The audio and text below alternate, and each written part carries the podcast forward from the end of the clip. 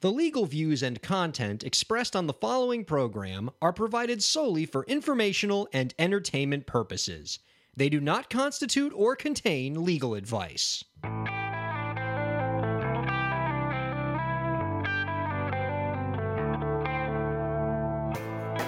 How's it going, everybody? Welcome to the show. You are listening to the Break the Business podcast. I'm Ryan Kairalla, and it is a pleasure to have you here this week. I am joined by my co host, Dave. Welcome back, Dave. How's it going? Going great, buddy. Glad to be back. Yeah, man. I I was flailing doing the show solo without you. It's good to see you on the other side of that chair again. Oh, oh you were okay. Because I listened to the first few minutes where I think you wished me a happy birthday, and you said, "Does he even listen to this? He's not even listening to this." I was listening to that. However, I quickly stopped See, because I had better things to do out there in Anaheim, Los So- Angeles. I was right in that you don't listen to episodes that you're not involved in because the only part of the episode you listened to was when I was directly talking about you.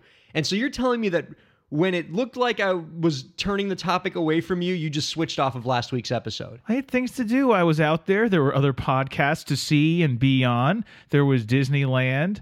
Um, you know, You're on this podcast. This should be of interest to you. And it was a good episode. We had Ariel Hyatt last week. She was super great. And we talked about uh, the death of Vine. It was it was a good episode. the death of Vine. Wow, Yeah. that is that is happening, isn't it? That's right. And you would have known that last week had you continued to listen. I can't believe you don't listen to this podcast when you're not on it. if eh, hey what i mean i well wait how do i say no well i mean because i do listen to other podcasts i'm not on That's right. actually say most of the podcasts i listen to i'm not Are on ones you're not actually on. i'm going to say that 99% of the podcasts i listen to i am not on although like i said you know I, I i did you know i was a buddy i did go on other shows or i did go on another show out there and everything and you know are you okay with that That you that you were on another podcast. Yeah, talk about this. Talk about this. Where were you? oh i was on how did this get made Yeah, you had a uh, guest appearance. As you're wearing, look at you, like you're as you're talking, you you're wearing a "How did this get made?" T-shirt, and you're kind of like puffing out your chest so that I look at it. Yes, I see your damn T-shirt. I see that you cheated on me with another podcast.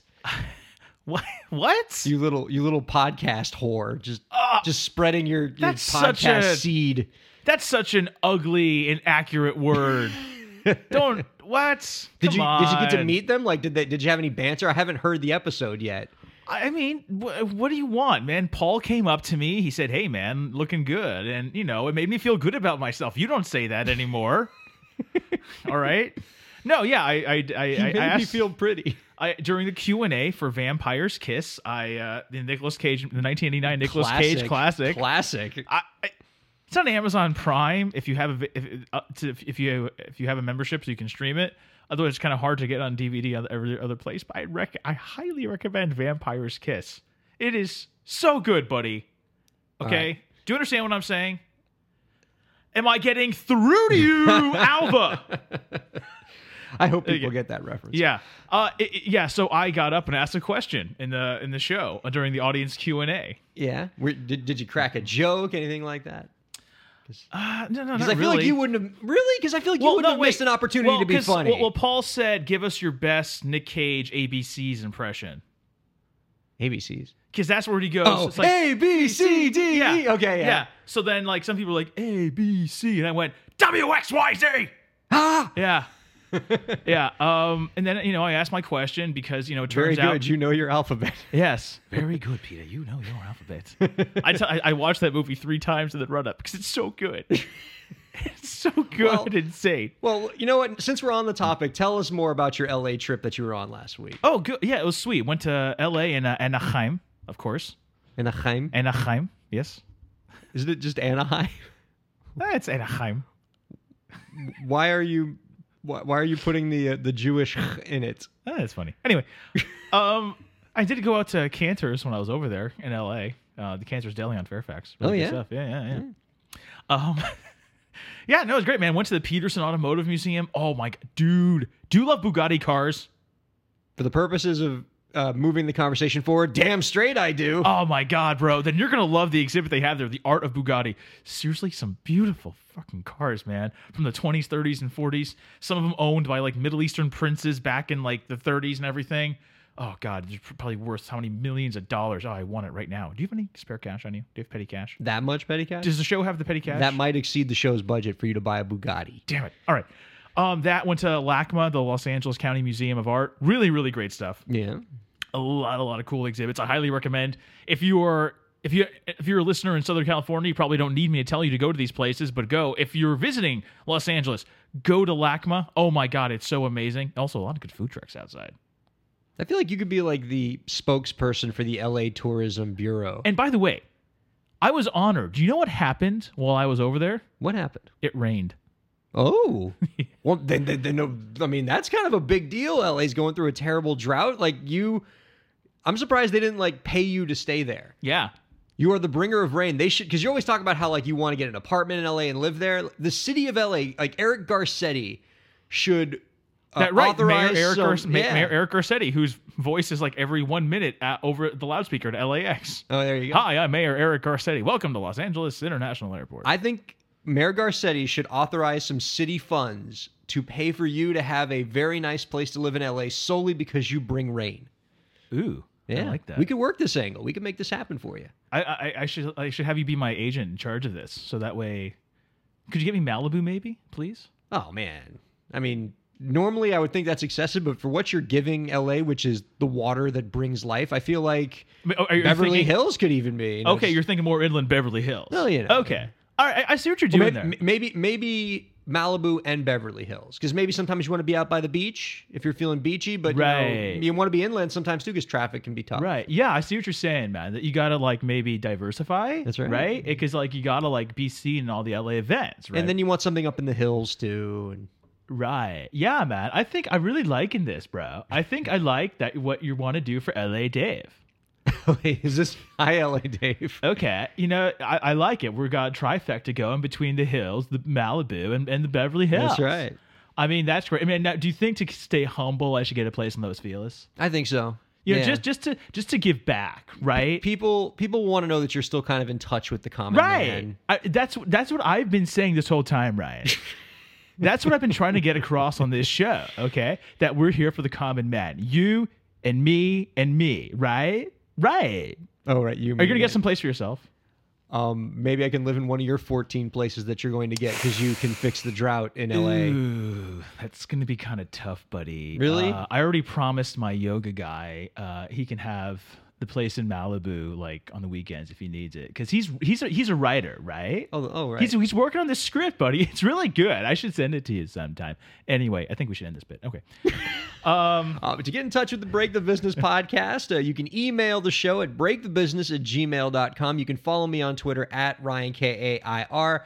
Follow Dave on Twitter at Metal Dave 85 yes. So I was recently bragging to you Yes, that I am as you usually do. quickly approaching 700 followers. Ooh. I'm very excited for that. You, however, Oh, fuck you. have still appeared to stall just short of 100 followers. Listeners, can we help Dave out here? He's Why do a you have to funny bring it Twitter. up? Why do you have to bring it up? Because this is a problem that needs to be solved. We're in the problem-solving business, you and me. And you're a great follow. What are you talking about? We're lawyers. We do the opposite. That's true. We also um, bum. we create and solve Oh, problems. did, you- did you see? What was it? November fourth was the national, or Friday was National Love Your Lawyer Day. I saw that. That's stupid. I mean, come on, ABA. I'm like, that's a. it- it- wasn't it them that made that up? Hey guys, let's make National Love Your Lawyer Day. Even I think that's dumb. You apparently seem to love the false praise that came in. Did it, I, don't, I don't remember anybody loving me on Love Your Lawyer Day. I didn't realize it was Love Your Lawyer Day until like 11:55 p.m. that night, and I was like, "Oh crap! I missed out on a day of adoration." I think the guy you've been working with lately, though, probably sent you a bill on that day Most likely, yes. from the way you made it sound. This guy you're working with. Um, so you can also rate, review, and subscribe to the podcast on iTunes and SoundCloud, and we very, very much hope Yeah. that you do. Hey, by, by the way, Yeah, I love all the listeners, right? yeah, I, I obviously want you to listen to as many episodes if as as you can. yeah. If you are new, you don't really need to go all the way back to one and continue on.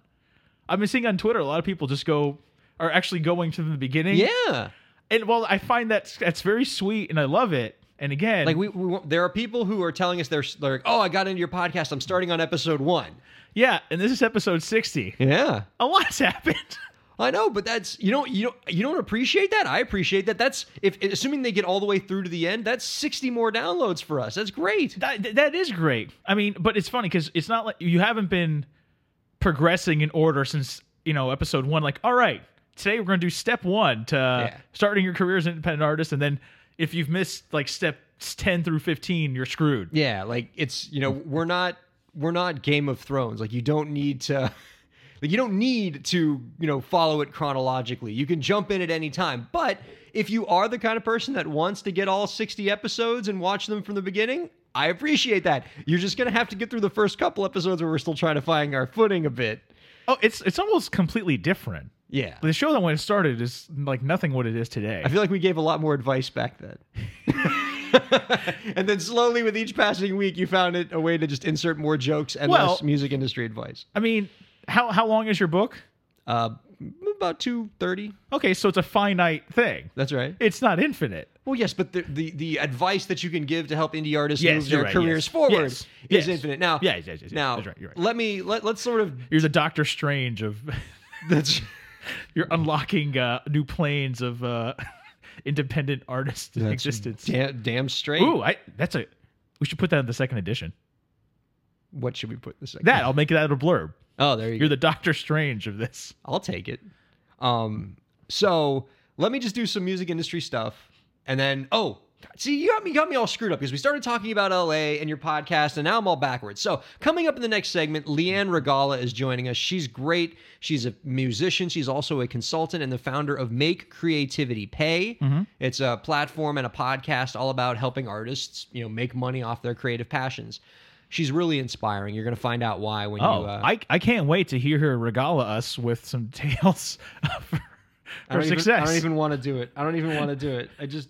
Uh, Thank you. okay, so she's coming up in the next segment, but first, uh, just a couple pieces of housekeeping.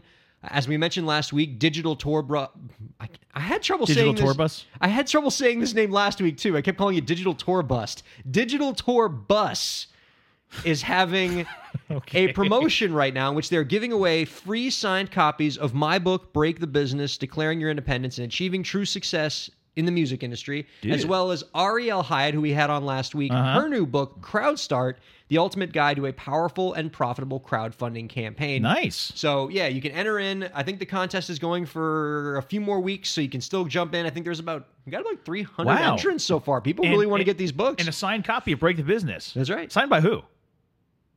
I mean, me, Oh, not as exciting. so oh shoot. So they're. I thought maybe you're gonna say like Joe DiMaggio or Derek Jeter or you know Benedict Cumberbatch or uh, Chiwetel Ejiofor. Who? He was also in Doctor Strange. Oh, okay. Oh, is he the okay? Got it. All right. So Yeah. yeah, right. no, just right, me. fine, but just Ryan. but hey, there's there's a few hundred people have signed up for this, so apparently it's something that Nice. is interesting. People, I don't know if it's because Ariel's book is the one that's selling it, not me, but either way, you can win both our books. hey, you you take it even even if you're the opening act. All right. Um, Although Ryan opens for nobody. that's right. So let's talk about video. Let's do it. So that's uh, but but uh, there's gonna be a little entertainment legally. So I think this is uh, so I think uh, we can play this. You killed innocent people. The means to an end. You started a massacre. I caused the revolution. You betrayed the law. law. Thank you, Mr. Sante. We're, Did you notice it's back on Netflix? I did. I was just about to call you out on that. You jumped on my line. Here, yes, uh, we are talking a little bit of entertainment law here, and it's funny that we get to play the Judge Dredd clip because I was watching Netflix this morning, only to find out that uh, Judge Dredd has popped up in my recently played, and we share a Netflix password. So, explain yourself. See, I thought you should explain yourself because I started watching it last night but fell asleep. Uh huh. and then I turned it off. But then when I woke up this morning, the red bar was all the way done. It was done and it started streaming over from the beginning. And I think you watched it. I did not. Well, your wife or the dog, someone, The dog. Or My, my puppy watched Judge Dredd. someone had access to your account and watched Judge Dredd But don't deflect. Why were you watching Judge Dredd? because it's Judge Dredd. It's awesome. and I want to see Armand Assante and the insaneness, and also Diane Lane. Yeah, isn't that funny? All right. So anyway, uh, so let's talk about videos, specifically cover videos. Um, It's Cover no videos? yeah, Like a cover letter? YouTube cover video. So it's no secret that many DIY artists, Dave, like to move their careers forward by covering the songs of other artists Ah, as a okay. YouTube video. Yes. In fact, many artists have used that the YouTube cover video as a way to you know kind of launch their careers. Uh, somebody like Justin Bieber comes to mind, who basically made himself who he is today by covering other artists on YouTube. Uh, Karmin is another artist that's done this. Greyson Chance. Uh, the list goes on. Um, but you got to be careful when you do this. Uh, the legal status of YouTube cover videos, for those of you listeners out there who don't know, because you know many of the artists Right. listening probably have made a YouTube cover video from time to time or some cover video. It's unmistakably illegal. Um, there's no other because like I hear it all the time. No, it's it's totally okay because you know I'm not using the actual recording. No, it's unmistakably illegal. But many DIY artists do this. But the problem is if you're making a video performing somebody else's copyrighted song, you need a license to do that. Specifically, a synchronization license. Right. Um, so many of the artists obviously don't get that license because it would cost a uh, giant pile of money, and that you know many artists don't have. And plus, most of these publishing companies, if you're just some unknown kid who wants to cover a you know some music, you know some other artist song, they're gonna be like, "Who are you? Go away, little boy, little girl." Yeah, they're not going to go after the person strumming the acoustic guitar in the room on a homemade video because in the law, you follow the pockets. There's no pockets. That's right. And so, well, and so many artists, you're probably wondering, is there a way for me to do cover videos without running afoul of the law? And there is. Um, specifically on the YouTube platform, there is a platform known as We Are the Hits. This is a cool, cool thing, and it's it's an example of like the private sector kind of solving a problem in copyright law, Right. and it's always nice to see. We Are the Hits is this platform that has struck deals with most of the major publishing companies to allow artists to make YouTube cover videos. Basically, you you go to We Are the Hits, you obtain the license through We Are the Hits to make this YouTube video. You upload it through their platform and it's free to the artist. Basically what happens Ah, is We Are nice. the Hit Yeah, I know. We Are the Hits sticks a commercial in the video and if it makes some money, you know, because it gets a lot of hits, you know, the video gets a lot of views, the creator gets paid and the owner of the song gets paid. Oh, nice. So everybody wins. nice. Um, and so it's awesome. It's a you know, free to use platform. You go to wearethehits.com. It's it's good because it solved a problem in the industry. Now, We Are the Hits is not infinite. It, it it doesn't cover you in all situations. For example, it only applies to cover videos. You cannot just replay the original sound recording. So like, you know, you can't you can't use We Are the Hits to play the actual song, like actual recording, the actual record. You can only do your own cover of that song Yeah, that through We Are the Hits. Um, but here's the thing: is that We Are the Hits has solved a problem, but like anything else, the world is changing and technology is advancing and consumer tastes are changing. And so now what the what the kids are doing these days isn't making cover videos through YouTube. Right. They're uploading directly to Facebook and Twitter's video platforms. That's right. Yeah, you're not really publishing on a YouTube site now. Now it's just your profile. That's page. right. On on Facebook and Twitter, you can now just say upload video. You can record a video right through Facebook, and so many DIY artists will. Oh, I'm going to play a guitar right through Facebook, mm-hmm. and now you're back to the same problem again. You're back in unmistakably illegal land because We Are the Hits only applies to YouTube videos, and right now there is no We Are the Hits type platform for Facebook and Twitter uploads, mm-hmm. and so as an artist, you got to be careful. And this has become particularly an issue in the last couple of months because Universal Music, for whatever reason, actually, I kind of think I know the reason, but they've gone notice and take down happy. Like Oh, they, okay. they've just started taking down, you know, Universal Music's publishing arm has started taking down Facebook cover songs from DIY artists left and right. And I think part of the reason might be because Universal and all the major labels are currently in talks with Facebook to create a licensing scheme uh, to allow like their music videos to be played on Facebook with some licensing being paid. And so they're starting to take down these cover videos on Facebook to kind of strong arm Facebook into making a deal. Like, make a deal with us to license our music videos, or we're going to keep going after your independent content creators. Wow.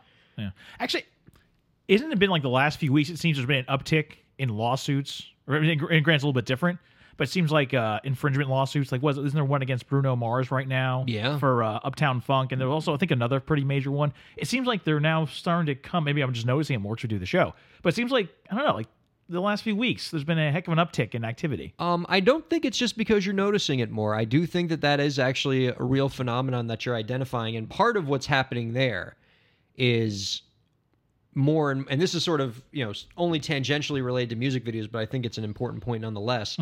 Is owners of songs and sound recordings, labels and songwriters have been emboldened by blurred lines. Ah, They saw that somebody got $21 million and now every, you know, Tom, Dick, and Harry that has a song that kind of sounds like something else out there Right. sees a quick payday. Because now they're saying, because now, because it used to be before blurred lines, you know, many of these big artists would say, well, you know what? I'm going to take you to trial because I think I'm going to win. And now they see that not only can you lose, but you can lose to the tune of eight figures. Right. And now it's like, okay, let's go hide under our rock and settle everything. So many of these people who are suing Bruno Mars and Ed Sheeran, um, Mm-hmm. Ed Sheeran another also would the big example, one, yeah. yeah, um, they might be more scared and might think, okay, let's just go get a quick payday. You know, let's just settle. And now all these, you know, other people out there, all these plaintiffs are thinking, oh, I'm going to get a quick payday. it's almost like patent trolls. Um, yeah, copyright trolls. Yeah. Yeah, no, I, I, I completely agree. And and you know my feelings on this. I think that um, the more that we sort of allow, you know, I mean, Blurred Lines set a terrible precedent, which is that, you know, if your song is reminiscent of something else that's on the radio, Right. that can be enough to convince 12 jurors that it's copyright infringement. And ultimately, the whims of juries can depend on whether or not the jury likes that artist or not. Like, the jury really likes, you know, uh, Led Zeppelin, so Led Zeppelin won its copyright suit, and Against Spirit, yeah. juries don't like Robin Thicke, and so Robin Thicke lost his copyright suit because I can't tell any difference between those two cases. Yeah, and we even did an episode on it. Yeah. Yeah, exactly. So, anyway, but yes, I, I think there is a much more litigious copyright environment out there, which makes it all the more important that we can find ways in the market to kind of create a more efficient licensing scheme that's fair to content creators. And so, until that happens, you know, right? Because so bring it back to uh, video. We don't have a "We Are the Hits" for Facebook and Twitter. So the Right. advice to give to you out there, DIY artist, if you want to stay on the right side of copyright law, is stick to using "We Are the Hits" and uploading your videos through YouTube if you want to make cover videos. And if you want to put those videos on Facebook and Twitter, you can upload. You know, you can put your YouTube links on Facebook and Twitter. Just don't use Facebook and Twitter's video platform directly. Does We Are the Hits have a specific catalog of available licensed material, or is it? Do they make a deal with UMG, Warner, and Sony for like everything of, of theirs? It is. I mean, yeah. Basically, it's a, it's an, it's an extensive catalog. We are the hits claims to have like ninety five percent of you know major songs. Oh, And- okay. And I, I've gone on the site before and like I've just sort of played around and be like, oh, do they have this song? Do they have that song? And I would say the vast, vast, vast majority of the time they have it. No, it's it's a it's Okay. a it's you're not going to get frustrated with it. You're not going to be like, oh, they don't have any of my favorite songs. You know, it's not going to be one of those things where like like you used to see this in the old days of iTunes where Mm-hmm. you know you could buy like if, if your favorite artist had it you know if you wanted to buy your favorite artist downloads you could get like all of their songs except for their really big songs which you had to like buy the whole album to get um that's not happening here like Mm-hmm. That's it's a- right. that was the model. yeah, right. It Yeah. wasn't terrible, but no, We Are the Hits actually has a pretty great selection. So if you're going to make YouTube cover videos and you want to do it in a way that's not going to cost you money, and in fact, if you can create a good cover video, it might actually make you a little bit of money. Check out We Are the Hits, but please do not upload video cover videos straight through Facebook and Twitter until the industry finds a way to, you know, sort out these licensing issues. All right, uh, Leanne Regalla coming up next. Keep it locked to the Break the Business podcast. Ryan here from the podcast. Shameless plug time. My new book, Break the Business Declaring Your Independence and Achieving True Success in the Music Industry, is now available in paperback and an ebook. The book talks about how you can be your own boss in your music career and take control of your content creation, promotion, distribution, and fundraising. Get your copy on Amazon by searching Break the Business. It's a nice read for musicians and the people who love them. That's Break the Business Declaring Your Independence and Achieving True Success in the Music Industry. Thanks very much for your support.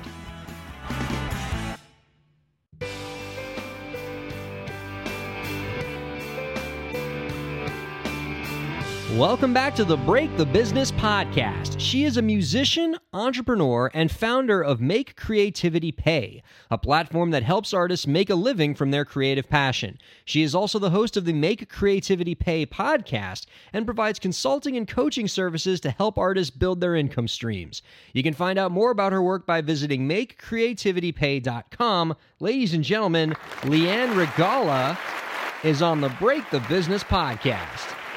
Leanne, thanks so much for joining us.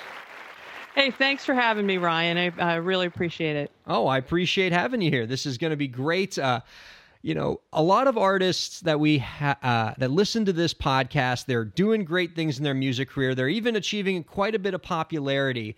But the toughest step for them to climb is just turning that popularity into dollars. So I'm glad we have so, you on here, you know, the expert on making your creativity pay. And uh, it's going to be great to have you help shed light on that very tough step for artists to overcome. Uh, first, uh, could you tell us a little bit about your career trajectory? Give us the bullet points on how you went from how you got started to where you are now, which is helping creative people uh, monetize their creativity. Well, I, I found the question a little bit amusing, I have to say, because I would never ever claim that I had a career trajectory. Um, so much of this was just like I never expected things to end up the way they did. But I think probably a lot of people listening can can relate to that. But um, I started. I mean, I learned music as an adult, so it's not like it's not like I had this dream since I was a kid or anything. Um, I wanted to play guitar. That's all I knew knew. But um, you know, long story short, I, I um, uh, you know started to learn guitar as an adult. I have always been. Now, a- I have to ask when you say as an adult, how adult are we talking here? I was thirty. What? Yeah, Wow. serious. Wow. Yeah, That- I mean, I I I'm knew a I'm few- 31. I knew a few chords, um, you know, when I was in grade school, but my family never had, you know, money for lessons, and I could learn a little from books, but I wasn't that talented, and I had, I just had a lot of interests, and I, I could strum a few chords. That's all I could do. But I started seriously after I finished grad school and all that. Then I, I thought, yeah, I'm going to do this for fun. Um, Man, it's never too late. That's No. inspiring. No, and I love, love, I love teaching adults to play because I totally get it. You know what I mean? I, I just, I know their challenges. I, anyway, um, but uh, yeah, so uh, I, um, I was always a teacher and trainer in my day job, work life. And um, I told one of my guitar teachers, I said, you know, I wish I had started this a lot sooner because if I had, I would be teaching guitar. And he told me, he said, look, all you have to know is one thing more than the person you're teaching, and you can start teaching guitar. And so that's what I did. And I wasn't really very good. And, and I say this, but, you know, I have friends who have built like amazing businesses on the same thing. Like they could barely play themselves and they started teaching like brand new beginners. The thing is, you just don't know how much you really do know and how much you can help people. So I just stayed a few steps ahead of my students. And I'm, well, I'm sort, I'm sort of imagining you teaching guitar, and uh, one of your students is like, you know, I'm really loving uh, learning guitar, Lee, and I, I almost want to kind of kind of go faster. What if I just you know do the next few chapters and uh, come back in next week? And you're like, no, no, no, no, no. Let's let's stay on pace. Let's uh you know take it slow, take it slow. it wasn't quite that bad, but yeah, yeah, yeah, you, you know. Um, but uh, so I, I had a teaching business for 14 years. I mean, that really just um, that set in motion everything. Like I never imagined that I would be a songwriter, and I started writing songs. I started. I I learned, you know, I learned to play uh, mandolin, a little bit of fiddle, uh, ukulele, um, whatever. I, I mean, so you know, just that simple decision set off a whole chain of events. But from the business standpoint, um, so I was making money. You know, all that time I was I was making money, and you know, uh, eventually raised my rates and was making pretty good money uh, teaching. And uh, but I also had friends who were in business, um, creative friends, different industries, not all musicians, and they're like, you know, how how, how, how are you do that? How do you do this? Um, how do you set up a website that attracts people? How do you do your marketing? How do you get students? How do you, you know, this and that? How do you fill workshops? And so I was kind of working with people one on one, and you know, I, I I had also always wanted an online business, and um, it just seemed like a natural fit um, when I decided that I wanted to launch a blog that it would be, you know, make creativity pay because I had had all this experience and I had already been advising people um, on, you know, on how to make better money. So that's kind of the short story. Wow, I, I, have a feeling that this, in addition to being informative, this interview is going to be a little inspiring too. Um, I hope so. To you know, to be able to do something like that later in life, that's really, really cool. Um, yeah. Especially in a music industry that's that's that's youth obsessed to a fault. Uh, to be able to to do the things you've done, uh, very, very cool. Uh, so let's talk about make creativity pay. Uh, what does this platform do? Um, basically, I you know and and I'm I'm a writer now as well because my blog launched that side of my my my business. But um, eh, there's so much similarity between um, you know artists, writers, musicians, whether you're a crafter, whatever it is that you're doing.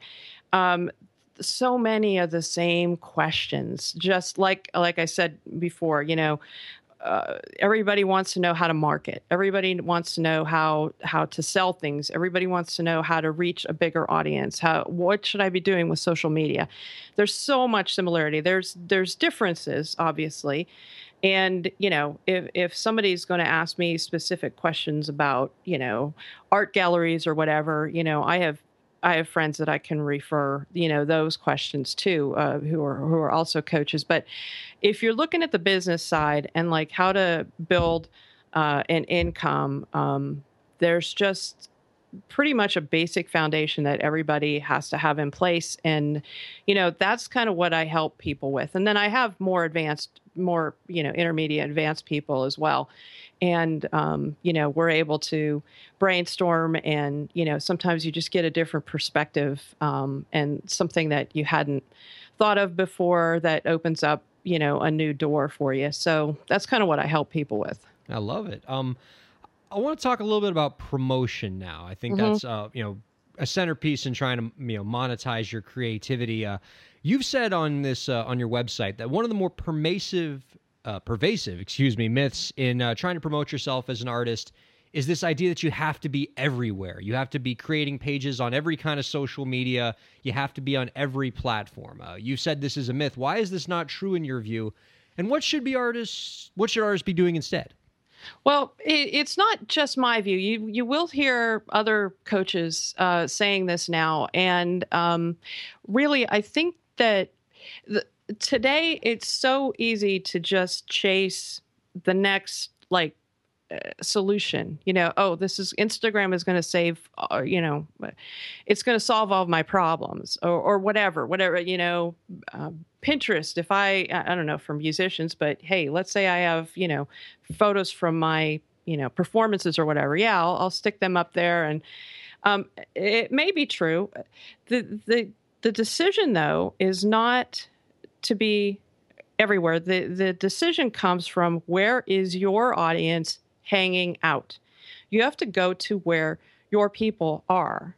That is the that's the primary um, platform that you should be on. And there are ways. It's too complicated. Not it's not complicated.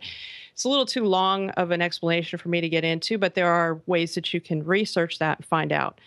Um, but uh, you have to go where your people are. And then the second thing is, um, you know, I have clients who hate Facebook. Now, Facebook is huge, and Facebook is huge for musicians, is huge for other uh, artists. Um, but if you absolutely hate Facebook, I'm not going to force you to go on. Nobody's going to force you to go on Facebook. But the thing is, is that it takes, it takes such a long time to learn to master, truly master interaction on one social network that you end up spreading yourself way too thin and you don't end up doing a good job on any of them if you try to be everywhere. So I'm on Twitter. I like Twitter. But the fact is, is that I've never truly gotten in to Twitter. And so, um, although I've made some really good connections and things like that on Twitter, um, it's not the best use of my energy. Um, and that the thing is, is that if you slap a profile up on wherever, whatever social network, and it's, you know, um, not well done, um, if it's, uh, you know, I don't know, can I say half assed? No. Of course, of course. okay all right I, I should have asked you that before but yeah if if if if it's half-assed if you're not checking in if you don't engage with people then it's it's almost a detriment to have a profile out there.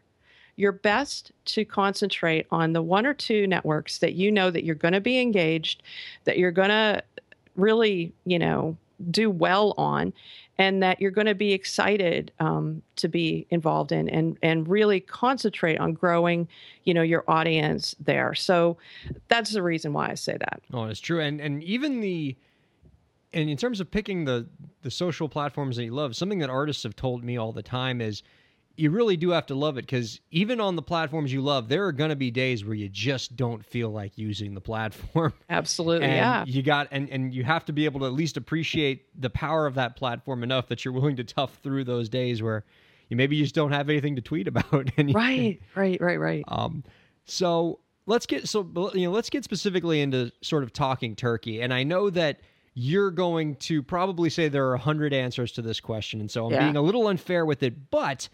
Um, can you give me some of the biggest mistakes that you see artists repeatedly make when trying to make a living from their creativity? Where are they getting tripped up? I think that some people say that they hate marketing or, you know, uh, there's a whole misunderstanding about marketing, but I think that we need to reframe that whole conversation to um, just simply building relationships.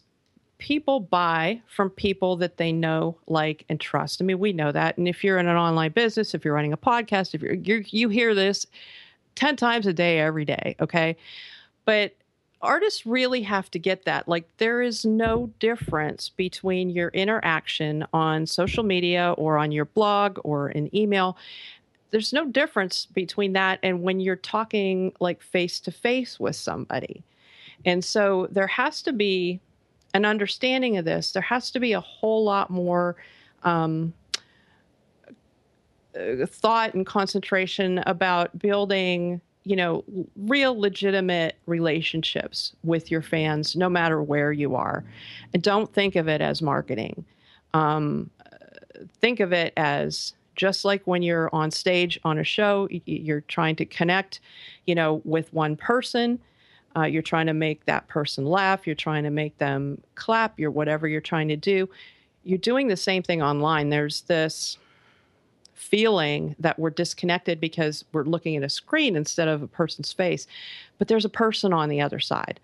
And that's where we have to switch the mindset, I guess. Oh, that makes uh, perfect sense. Like, just think of it as you know, just virtual networking and Yeah. building that audience. And something that we've talked about on past episodes, uh, Leanne, is the, you know, the most important thing that you need to do to succeed in this music in, in this new music industry is building strong relationships. It's not as much about getting a tiny piece of money from many, many fans, but rather it's building a strong relationship with fewer fans that are willing to spend a lot more money on you. And you're only going to get that money if you build relationships that are frankly just more than the fact that they appreciate the last song you put out Right. Exactly. and you know that can be a can be quite a challenge. Um, in terms of monetizing, I've also had a few guests that have talked about the importance of email lists. Um, oh, yeah. you know, and and, and you know, I already, I already see you kind of smiling, and I, I tell you, you know,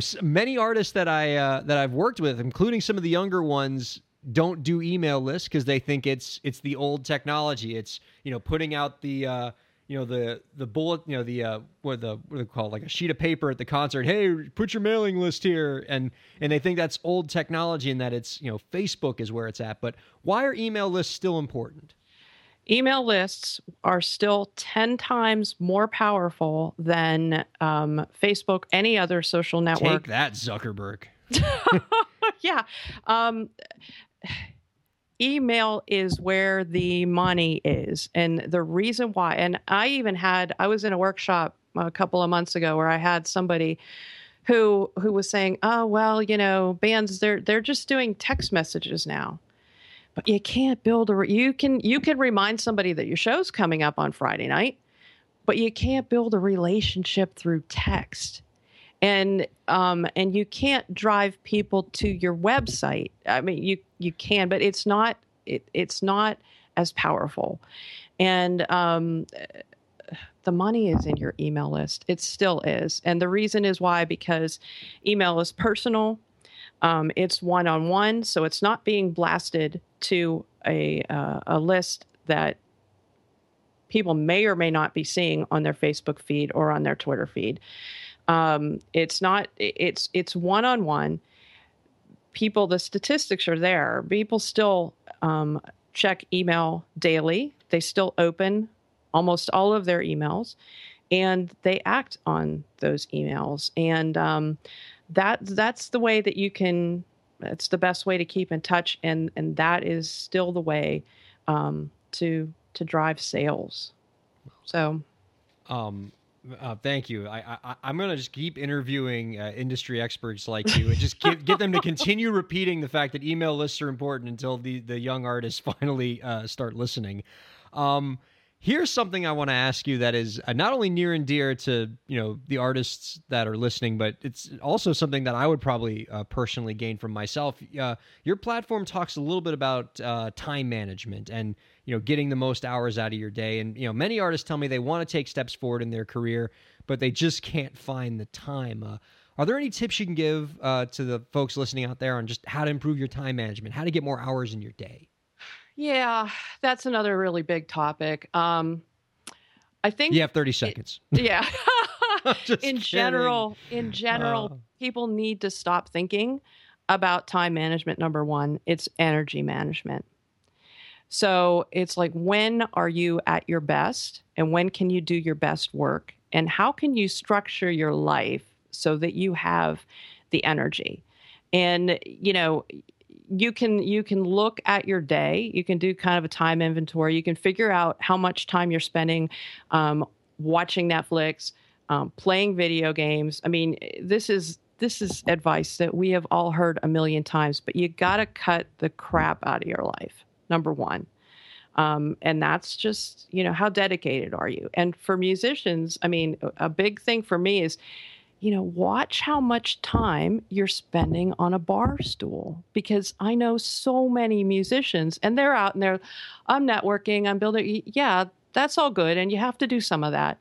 But, you know, I have so many friends who are so talented and yet they're out at open stages or their jam nights or their whatever um, and yet, I personally know that they have uh, tens or hundreds of songs that are sitting that they never get around to recording and getting out. So it's it's looking at what you're spending your time and your your energy on, and just shift a little bit more to something that you know is an asset for you, something that. Um, uh, that you can build, you know, a career on. Um, so that's first. But the energy management, just um, you know, if if you're running all the time over scheduled, you know, look at that and and start start cutting, start saying no to people. Um, you know, and when you're young, people don't care about this so much, but trust me, it starts. It starts. You, you you start to get it after a while. Um, you know, take care of yourself, eat right, exercise. Because if you're running on empty all the time, um, you're not going to do your best work. You're not. You're not going to get the important work done. No. And yeah, I think that those are my best. Are there any resources or tools that uh, you use with your t- uh, time management to manage your day? Uh, geez. As a matter of fact, I well, I I'm kind of pitching a book on that right now. Um, Oh well, then uh, please give us all your tricks for free if you could. No, it's not that. It's it's like there's just there's so many that that I could write a book on it. But but it was exactly it was exactly what I just said. It was kind of like looking at my day, seeing where I was wasting time, Mhm. and just cutting stuff like that out, saying no, um, you know, to people who want uh, a little piece of your time here and there, or just want you to drop what you're doing and and and run off and and do something for them instead. Uh, you just have to get really, really focused. Um, uh, you know, I do things like if if anybody's ever heard of the Pomodoro technique. So you know, if you've got, let's say you've got a, you want to write um, a blog post, or you want to do some marketing, or you want to um, work on songs or whatever. Um, you know, you might find that you just you intend to do this X work, and then you know you end up wasting you know a half an hour, forty five minutes on YouTube or something. Yeah, Um, we, we call that the the Ryan Kairalla workday. Right. yeah, exactly. So the Pomodoro is uh, you can P O M O D O R O uh, technique is pretty common, and it's just focusing. You you set a timer and you focus, and you start out with little blocks of time like 20, 25 minutes, and then you can work up to something like 50 minutes, and you get so much more done just by focusing completely for one hour um, than you do by sitting there for four hours and um, flipping between you know different tasks and, and getting distracted and, and whatever so you know give yourself uh, a block of time set a timer focus on only that one thing and i guarantee that you know the stuff that's not getting done it'll start to get done Because I, I guess I, I imagine that you know, in terms of time management, you lose a lot of time just in the transition from YouTube to your work back to YouTube. Just you know those little those little transitions, like you know, are probably Yeah. where you can just you know become very inefficient. Yeah. Our brains are actually not meant to multitask. I mean, we're not we're not good that way. So Yep. Gosh, you're really laying some hard truths on me. I'm sorry. personally. I and, know. And, and and you're coming after my Netflix, which you know I, Oh, I I have a Netflix. passionate adoration for. Just no, I love Netflix. Oh, but I have you know, I have I have times for that. well, um, I, I want to go completely off base here because I did see this on your website, and it is something that I'm genuinely curious to hear about, and it is so important because, as I've written in my book about this, uh, making a living in the new music industry, uh, it's hard to make it work. It's hard to make the money work if you don't do live performances. But for many people, this doesn't come naturally to them. And you've written a little bit about how to overcome stage fright. And you actually do counseling uh, for this for uh, people. Can you? I mean, and, and granted, you know, I'm sure your your time is very expensive when you get this counseling. But could you give us any free advice on on how you can overcome stage fright? I think uh, yeah, and it's it's not hard. Um, it's a little bit of training, it's a little bit of practice, but um, there's a couple of couple of things you could do. First off, be prepared. You know, it, a lot of the fright comes from the fact that you know in the back of your mind that you're just not ready. Okay, so so practice. You know, for Pete's sake. Um, work it out imagine you know do do these take these little steps I, that sounds silly and some musicians really really hate to do it but the biggest thing um, you know for conquering fear is is preparation um, and another thing is just it's really kind of acceptance and this kind of starts getting into some woo woo kind of stuff but it works so you know, just take a deep breath and look and see what's happening. Like, um, for a while, I went through a phase. I didn't think that I was afraid being on stage, but my hands were shaking and I didn't know why. And uh, people, this manifests itself different ways. And and the thing is, is just kind of distance yourself from it and say, oh, look at that. My hands are shaking. How interesting. You know, don't freak out about it. Don't dramatize it. Don't make it worse than it is. Say, oh, oh, look, look what my hands are doing to me right now. and just, you know, take a deep breath and um, just refocus on, you know, connecting with your audience, playing your song, playing your instrument. And um, like I said, it's not it's not immediate, but it's a pretty quick fix. And you know, like I said, there's a little bit more to it, but hey, that it might help somebody. Oh, absolutely. And, and again, this is something where we really want to help people out. Uh, and if there are folks out there who want uh, to benefit from your expertise on a more one on one basis, how can they find you? Um, I'm at makecreativitypay.com, and I believe there's a link there. Uh, work with me, and you can uh, you can check out and, and find out um, what uh, you know how you can work with me. So I do I do you know counseling work help not counseling it's not bad that's a bad word it's a late night um, So I think I, can I, think help- I think I used that terrible word first. In all yeah, yeah, maybe that's where I got it. I'll blame you. Um, so, uh, yeah, I can help you with the business side, with marketing side, what, whatever you need with growing your business. But um, I can also help musicians with um, things like uh, stage presence, uh, song arrangements, just um, really taking your um, to show to the next level. And I am certified with this from a, a guy named uh, Tom Jackson at OnStageSuccess.com. So I studied with him for many years, and um, geez, I, you know, it, made all the difference in in my performing and songwriting career. So I highly, highly recommend that organization too. So. love it, uh, Leanne. This has been the just perfect combination of inspiring with respect to your story, as well as informative with respect to the things you've had to say. Before we let you go.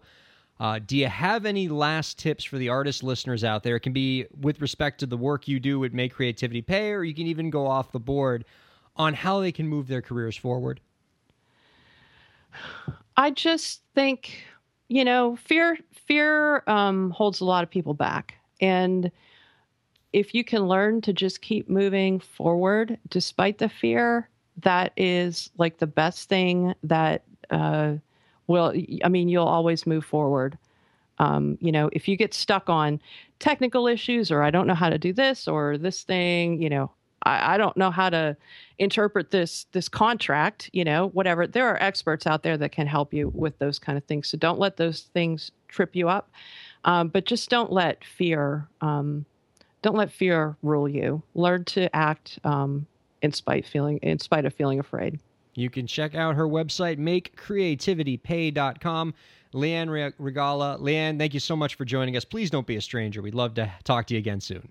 Oh, thanks, Ryan. I really enjoyed it. Good luck to you. We'll be right back on the Break the Business podcast.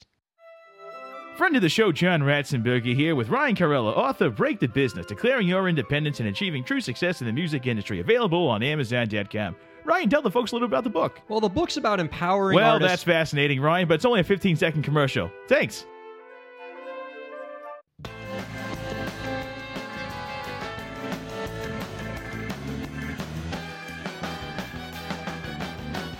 Welcome back, everybody. Our thanks to the super inspiring and insightful Leanne Regalla for joining us in the previous segment. Check out makecreativitypay.com to find out more about her programming and her consulting services. You've been making fun of me during the break because I closed the first segment with Oh, Keep yeah. It Locked to the Break the Business podcast. Yeah, because, yeah, really, in the commercial break, they're going to hit scan and see what else is on the radio. That's you know that's uh you know what that was? It's actually the second week in a row I've done that. That's Uh-huh. that's my college radio. Oh, that's your WVUM? Yeah, because we used to say keep it locked to the voice, ninety point five WVUM, and you're Was right. it called for- The Voice? Yeah, Wow. the voice of the University of Miami. Oh, but you're uh. right. It makes no sense. Like, where are they going to keep it other than you know locked to the thing that they're currently listening to? And by the way, even if they don't keep it locked, we still get credit for the download, so it's really not that big of a deal. Yeah, I mean, even when you say, like, stay tuned, it's like, yeah, they're they're around. Yeah, turn it, yeah, turn it on and rip, Rip the it. knob off to break the business podcast. Yeah. Ryan and Dave in the mornings. We would make a great morning show. I think we would. We'd make a man. good show anywhere. So we should we should probably try to get on radio. Oh. Also, there's more money in it. That's true. Well, anything's more money than this. But um, speaking of money making schemes, Yeah. uh, you don't know this because you didn't listen to last week's episode after I was stopped talking about you. But I talked quite a bit about the audiobook I'm putting together. That's right. I saw you uh, on Twitter. You were in the booth. Yeah, that was cool in a real Yeah. recording studio. Nice. Um, so you didn't really hear about uh, the frustrations I was having. It was really hard just recording. Really? con- oh my! It turns out like reading is a lot harder than I thought. Like reading and speaking, because I, I kept screwing up my own words. And Yeah.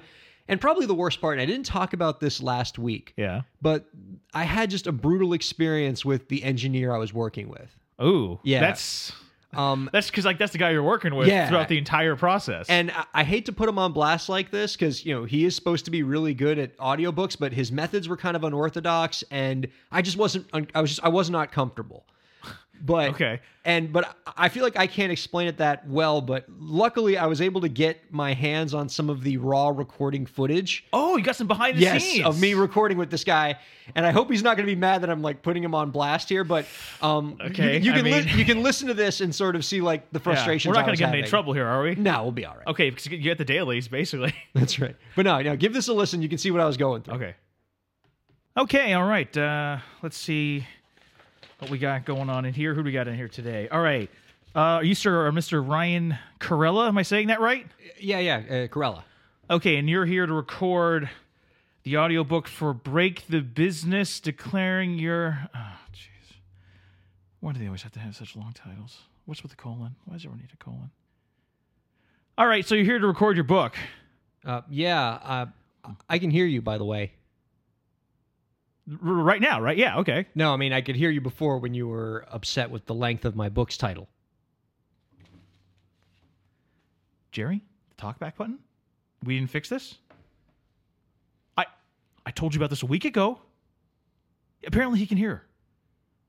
I we'll- Look, we'll look, live with look, it's okay. I mean, the studio time is expensive. I, I just kind of want to get through the audiobook because uh, I know my listeners are excited for it. And Well, I mean, it's not expensive for us. I mean, for you maybe, but for us, we're fine with it. Anyway, um, yeah, your rates weren't the least bit competitive.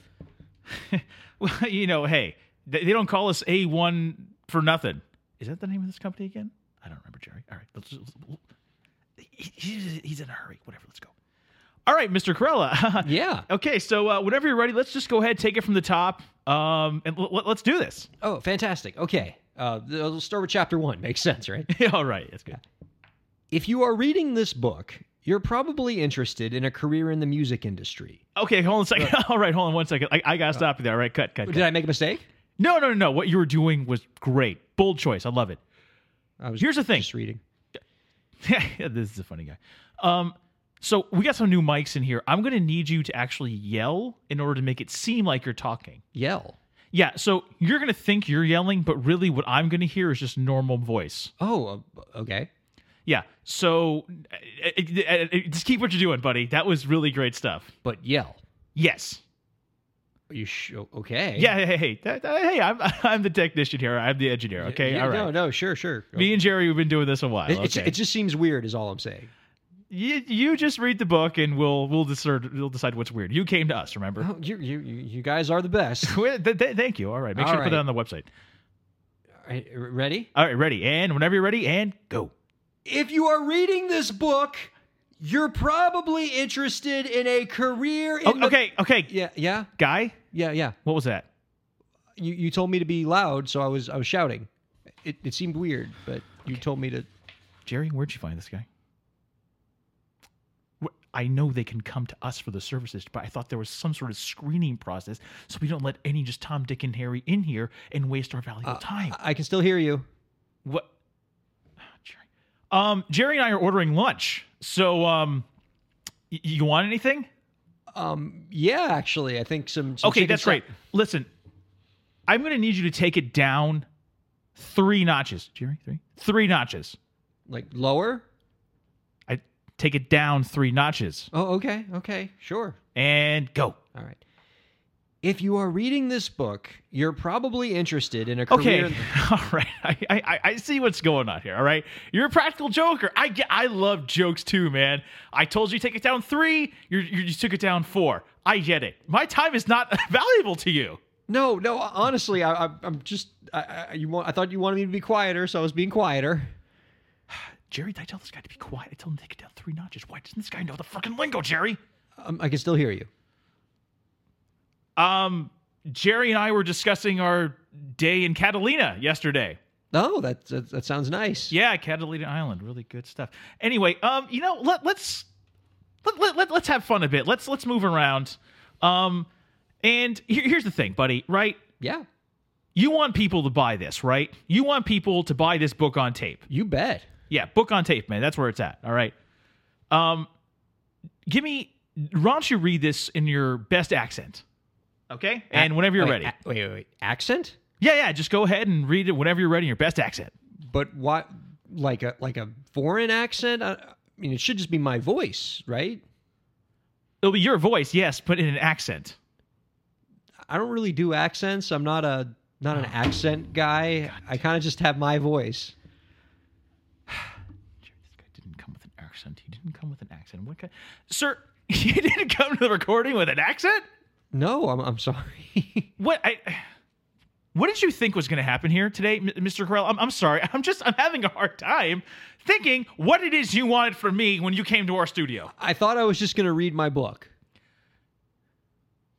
Do you uh, honestly think that's how audiobooks work? Kinda. Okay, all right. all right, Jerry. I don't have time for this. I don't have time for this, okay? We got a line of guys waiting to come in. All right?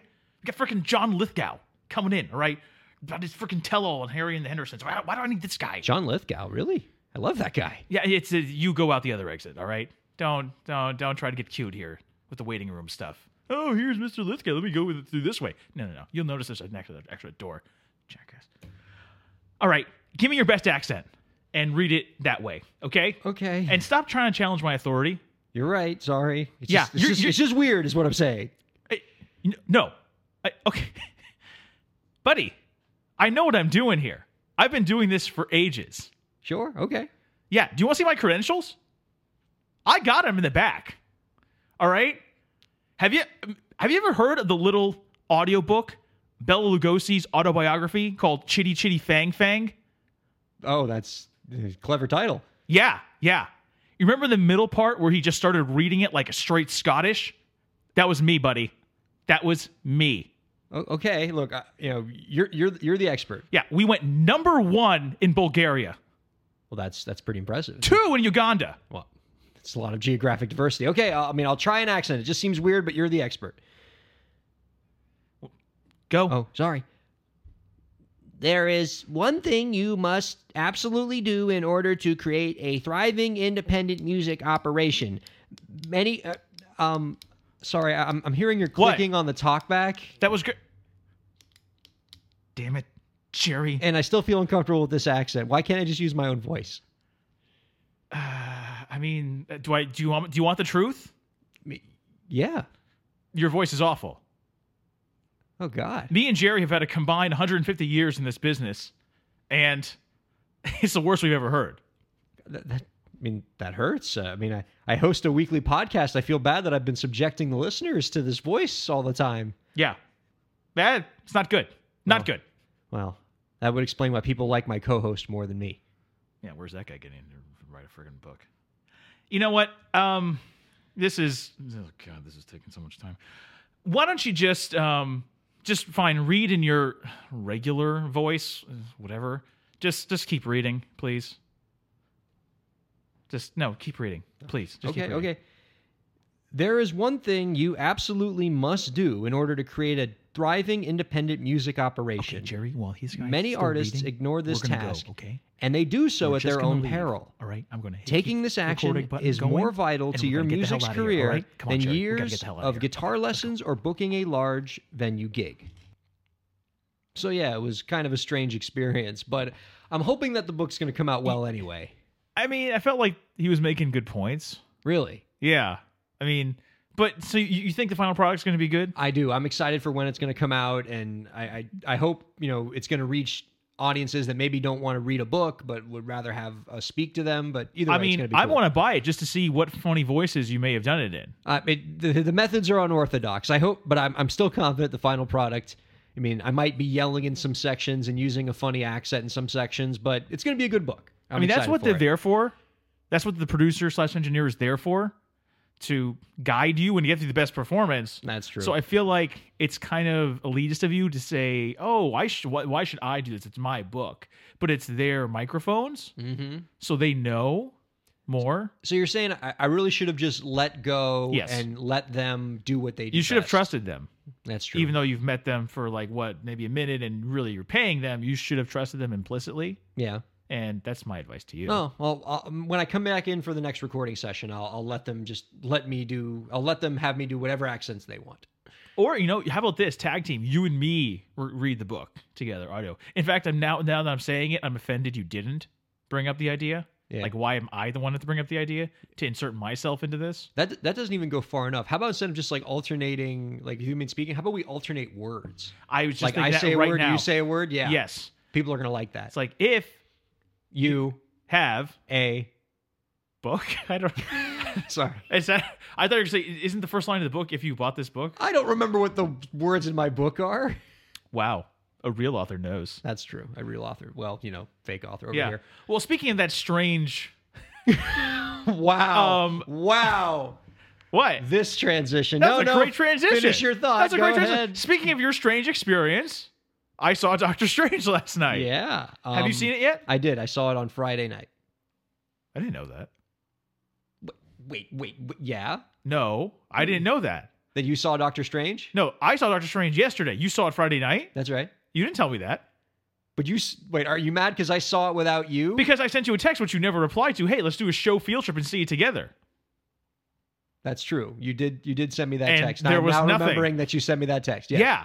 And because I didn't hear anything from you, I figured, well, he's got other stuff to do because he's a married man. He's doing. You saw it opening night the day before. I, I did have other stuff to do, like seeing it with my wife. You, I can't believe you, man. I can't believe you. I knew you were going to change. I knew this was going to happen. Ever since the moment I saw you like express happiness with this, with love, I'm like, oh, this is so going to be bad for me. This is not going to be good for me. This is, it, it's proven itself right. I, I really should have thought solely about your feelings when making the decision to get married. or at least reply to the text message. Yeah, but I had a good excuse. If I would have told you that I wanted to see it with my wife instead, you would not have liked that. I would have said, So- okay, I respect your choice. Kind of. But yes, I did see Doctor Strange, as did you, and I dropped my phone. And I love how, by the way, you really had kept that under wraps because you didn't like say anything about like, oh, how'd you like it, or oh, was it good? You're just kind of like, yeah, so I saw Doctor Strange. Like, yeah, okay. Yeah, I was. I wanted to save Let our discussion shuffle for the podcast. uh, did some you? papers over here. Did you like Doctor Strange?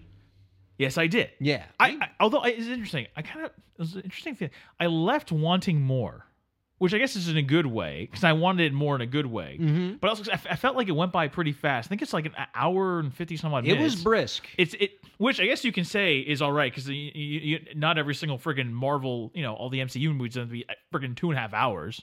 Yeah. But I thought it was pretty good and different, very different. It was different. I, I mean, I like it. I like it when Marvel gets into the magical type stuff. And we won't give any spoilers out there, people. Um, except I'll say this: um, I did enjoy the movie, but I Uh-huh. could not get past Benedict Cumberbatch's accent. It's very interesting you say that because because I think we have seen him in so. Do you, you watch Sherlock, right? Sure. I watched Sherlock. He's a British actor. Uh, obviously, love him as Smaug, Yeah. you know, from The Hobbit. mm-hmm. and his other stuff, even Khan, he's got his accent, you know, in Star Trek Into Darkness. I, I just wish he was British. I know. I know, because like eh, obviously the comic book character is an American guy. I just kind of want Benedict Cumberbatch. I know. I feel like they could have had a line of dialogue to explain why he has a British accent, but everybody else in the hospital doesn't. Like, damn it, Doctor Strange, ever since you came over here from Oxford to be a brain surgeon, you know, you've just been a big pain in the ass the whole time. Like, they could have done something to explain why he has the accent. But if you're going to have Yeah. Benedict Cumberbatch in your movie, you, he has to do his accent. Like, that's his selling point. Like, it would be weird, for example, to have James Earl Jones in your movie, but have him not speak. Like you wouldn't do that. Like the the you know for Benedict Cumberbatch, like the British accent is part of the selling point. yeah. When you have David Prowse in your movie, though, you really don't want him to speak. Who's David Prowse? Oh, see, that's a joke. That was actually the, the gentleman in the Darth Vader costume, No, whose voice we don't hear. that's true.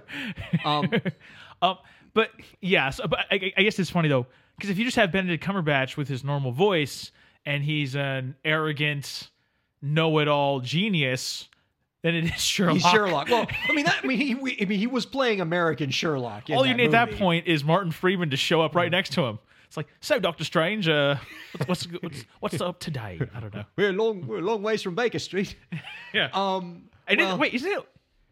Was it one location, an address he looked at, Bleecker Street Yeah, Bleecker Street. That's in New York. in New York? I know, Yeah. but that's funny because like when he first went to it, I'm like, that's kind of weird how close that is. Bleecker Street, Bleecker Baker Street, Street, Baker Street. Yeah, So, and the other thing that bothered me about his accent is he does what a lot of British actors do with American accents, Mm-hmm. where they make it too American. Mhm. Like the whole time, you know, it's like, I have to do this brain surgery now. It's like, okay, you, I mean, you're you're kind of turning it on a little too much, Benedict. Now, to be fair, American a- actors do the same thing when doing British accents. Like case in point, when you have uh, uh, Renee Zellweger and British, you know, uh, Bridget Jones's Diary. Oh, I cannot choose between these two men. Like you know, they they turn it on way too much. So it's it's sort of the other side of it now. We're Yeah. seeing in Doctor Strange. Did, did you ever, did you hear him slip a little bit every now and then? Yes, I did. Kinda, I kinda Yes, I felt, did. I felt some regalness pop its way in there Yeah. every once in a while. And it's funny because you have Tilda Swinton just being, I think, doing being Tilda Swinton. Although she was kind of doing something interesting. Chiwetel Ejiofor was also just himself. yeah, Um, I, oh no, I can't. I don't want to say anything. I will say good there's save. what? Good save. Yeah, there was one location they were in. I'm like, yay! What? When they went to that one place that because I, I spent some time there. Oh, So whenever like oh, right. We can't spoil. Yeah. Yeah, yeah. Whenever there's like movies that like whenever you see a movie and it's like in a, and they're in a city like you know, it's like oh that's my place that's my place. Mhm. Yeah, I didn't. They weren't shooting there when I was there, but great movie. I say recommend it. Did you see? I saw it just in regular regular screen. I, I don't pay for 3D movies. I kind of want to see that in IMAX 3D because I feel like it could work. Yes, I, I, I, I, I don't pay for 3D movies. I don't pay for IMAX movies, but I kind of regret not doing it for this one because the visual effects were pretty spectacular. Okay. Well, I I'm letting you know Yeah, I'm going to see it again at some point in IMAX 3D. and I'm letting you know that I also want to see it again, and I'm very excited to take my wife with me. I'm just kidding. Jesus Christ. I'm just kidding. Yeah. I wouldn't do that to you All twice. right. Well, speaking of strange occurrences, Ryan, Oh my God! Look at look at Johnny transition over here. That's my name in high school. you don't know because you didn't go to the same high school as me. We went to different high schools. That's right, and they called you Johnny Transition. Yeah, you, you you can't say anything about it 'cause you don't know. you weren't there. That's true. I can't I can't dispute that. Can't verify it with anyone. All right. Ryan, the Cubs won the World Series. How about that? I can't believe it. That's amazing. Oh yeah. Did wait. you- There you go. that? Was where I saw you like hit the button for the applause and then nothing happened. Because I, I yeah, it, it didn't it didn't take. Did you actually stay up? No. Ah, I even I even wrote a Facebook post about that where once the game went into the rain delay, I said, uh, you know, let me know how this turns out in the morning. Signed every casual baseball fan in the Eastern Time Zone. Yeah. And then, of course, a buddy of mine who's a big baseball fan, he's like, "This is why people hate the Marlins." And so I I, t- I tweeted back to him a picture of Jeffrey Loria and said, "Let this guy run your franchise for 15 years and see if you still love baseball." I yeah, I agree. Did you stay up through the rain delay? Actually, so I was gonna go I, as soon as the rain delay was going on. I'm like, okay, done. Because the, the way they made it sound on the Fox broadcast was like, this is gonna be for a bit. So I'm like, Yeah. screw this Buckle shit. up. This is gonna yeah, all right, screw this. I'm done. Whatever. And then I, I'm like in bed, basically falling asleep. And then I hear like I think my folks are up still, kind of watching. I hear my mom say something about it. So I'm like, uh, fine, let me just get up and turn on the TV in my room, and you know. So then I did watch it, which is cool. Yeah. you guys- I will say though, the, the Fox broadcast stinks. Why? What happened? Oh, like Ken Rosenthal's a sideline reporter, and the other sideline reporters they have, sideline reporters. I mean, in baseball, um, they stink. They're so wooden and awful and no personality. You didn't think that, Ken Rosenthal? I mean, I my, my biggest frustration was just in the booth and like hearing these the two announcers because like Joe Maddon was making some very questionable managerial decisions Oh, he the whole game. He was terrible. like it just goes to show you like how how how just random and lucky baseball is because like the guy takes out his best pitcher really early in the game leaves his closer in for like 14 innings like on zero days rest mm-hmm. somehow still pulls out the win and the whole time like the announcers had to be super polite and are just like these are some interesting decisions by joe maddon it's like no call him stupid he's being Yeah. stupid like it's then- okay you can you can be honest And then don't you think Major League Baseball has the worst trophy presentation of the major sports? yes They yes. take you into the clubhouse, off the field, away from all the fans. And that place, it was in Cleveland. It was like might as well have been a Chicago Cubs home game. Yeah. There were so many Chicago people. Mm-hmm. They do it off the field. They take you, you go down in the clubhouse. There's it's just the team there. There's no one else. It's in this quiet room essentially. And they just do it. And it's just like, ugh. Yeah, like you, you gotta get on the loudspeaker, get the commissioner out. Congratulations to the Chicago Cubs, and then everybody cheers. But like, Yeah. no, they don't do that. No, no, no. They they they need help. Well, but I mean, speaking of like gatherings, though, did you? I read online that the five million people showed up to the Chicago Cubs championship parade or whatever. Uh, it has gone on record as the fifth or seventh largest gathering in human history. Really? Yes, That's weird. like you know, more people like showed up to this than like some of like ancient times things. Like, well, it's, it has been a while since 1908. Ryan, when the Cubs last won a World Series, Yeah. there were 46 states in the union. I, you're probably thinking, oh, maybe those oh 48 because like Alaska Hawaii. It's like no 46. Wow. New Mexico and Arizona still were not They weren't there yet in 1908. They were four Wow. years away from statehood. Wow. 1912. Wow. Yes. Right. D- Butch Cassidy and the Sundance Kid were alive for another month. they could have read about it. They could have gone to the game the last time they won a game. Then they were killed in Bolivia like a month later. That's funny. Well, supposedly. That's- that that might be the best one, unless you got another one that's Yeah. funnier. Well, I mean, I mean, shoot, Theodore Roosevelt was the president for Christ's sake. That's how long ago it was. All right. Bette Davis was born. so was James Stewart. Wow. Yeah. Um, I mean, it- Edward R. Murrow was born. Uh, All these like people. I mean, it's funny when you just look up like you know like all these events and everything that happened. There's also a lo- lot of interesting stuff that happened with with like the Chinese emperors. Emperor. China still had emperors. Oh, actually, that, that's true. That's essentially China still had emperors the last time the Cubs won the World Series. That's funny. That's That's right up there with Butch Cassidy and the Sundance Kid actually still being alive. Well, see, here's the funny thing. It's like, yeah, young Emperor Puyi ascends to the Chinese throne at age two.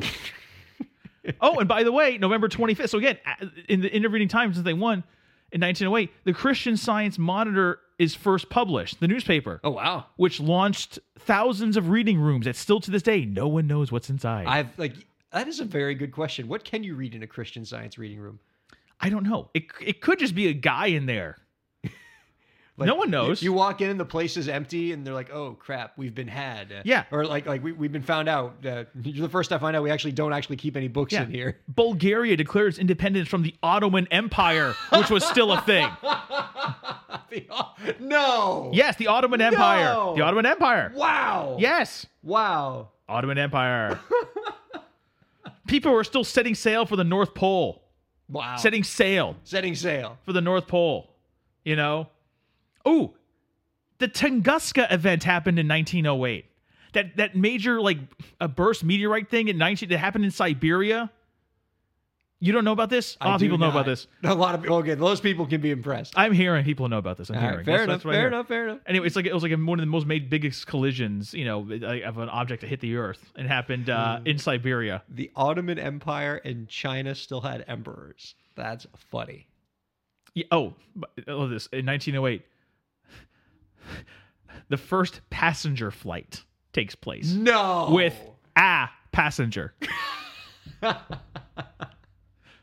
a pilot, and one guy. First time in 1908. Yeah. So, wonder you know, how wonder how that worked. Like, do you think the passengers showed up early and they're like, uh, "Well, we'll take off in five minutes. Uh, the flight's not till three fifteen. Well, I mean, we're not waiting for anybody else. We can't just put this thing in the air.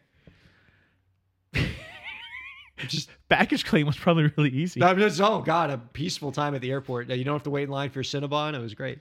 Yeah, but I think probably though, it wouldn't be great though for it's like, oh, we still got five guys in front of us. This is weird.